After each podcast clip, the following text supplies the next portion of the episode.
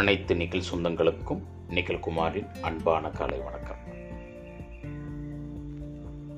மண்ணில் தெரியுது வானம் அது நம் வசப்படலாகாது.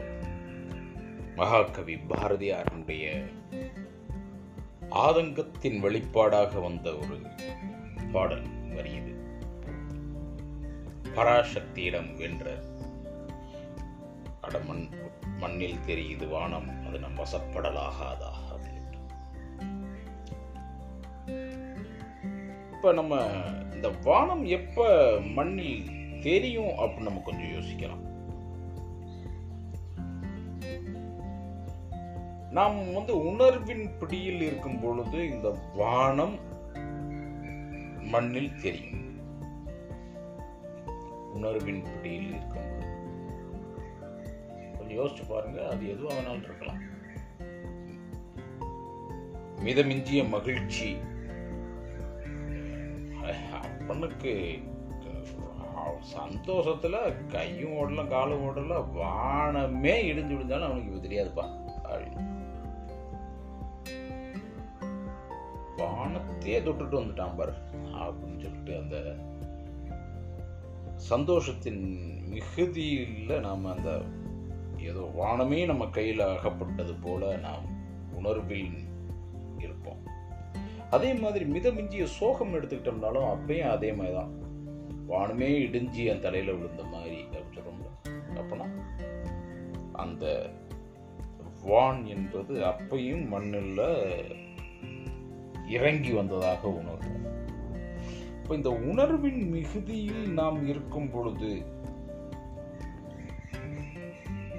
எது கற்பனைக்கு எட்ட முடியாத விஷயமோ அது நமக்கு மிக அருகில் இருப்பதாக நம்ம பார்க்கிறோம். தொடுவானம்.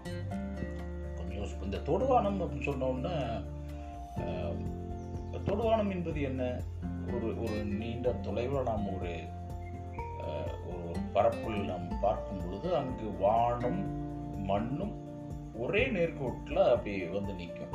பார்த்தோம்னா வானம் எது மண் எது என்று நம்மளால் வந்து பிரித்து பார்க்க முடியாத மாதிரி இருக்கும். அந்த தொடுவானம் பற்றி ஒரு கவிதை ஒன்று ரீசண்டாக படித்தேன் தொடுவானம் நோக்கி தொடர்கிறது பயணம். தொடும் தொலைவில் இருந்தாலும் தொட முடியாமல் தொக்கி நிற்கும் தொன்று தொட்ட ஆசைகள் அப்படின்னு சொல்லிட்டு ரவி அப்படின்னு நினைக்கிறேன். அதை எழுதின அந்த கவிஞர் பெயர் தொடுவானம் நோக்கி தொடர்கிறது பயணம். தொடும் தொலைவில் இருந்தும் தொட முடியாமல் தொக்கி நிற்கும் தொன்று தொட்டு ஆசைகள். நம்மளுடைய ஆசைகள் வந்து தொட தொட பின்னாடி போய்கிட்டே இருந்துச்சுன்னா தொடுவானம் மாதிரி. அப்பையும் இந்த வானம் நமக்கு இந்த மண்ணில் தென்படும். அப்பையும் தென்படும். இப்போ இதெல்லாம் இருக்கட்டும். இதே பாரதி வந்து இன்னொன்னு சொன்னார் வானகம் இங்கு தென்பட வேண்டும் அப்படின்னார்ல.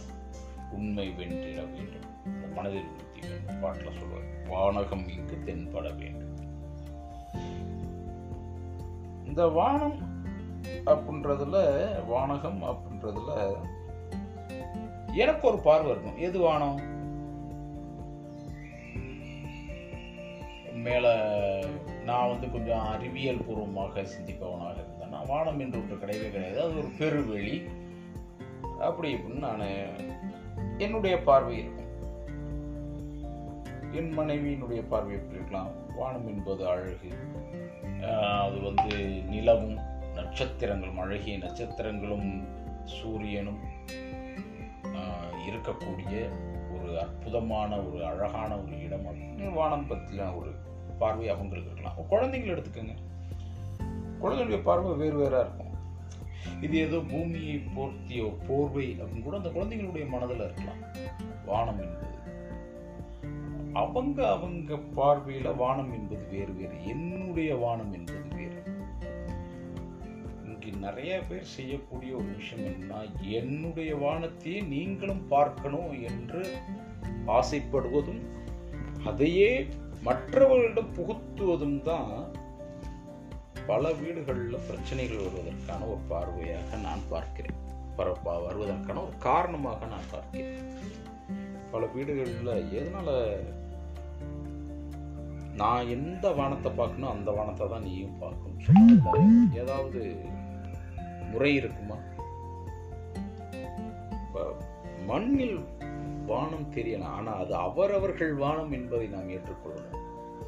மண்ணில் தெரியக்கூடிய விஷயங்கள் கற்பனைக்கு அவங்கவங்க கற்பனையில தான் அவங்க வானத்தை பார்க்க முடியும். அவரவர்கள் வானத்தை அவர்கள் அவரவர்கள் ரசிப்பதற்கான வழிவகைகளை நாம் ஏற்படுத்தி கொடுப்போம் என்று சொல்லி அற்புதமான வாய்ப்புக்கு நன்றி.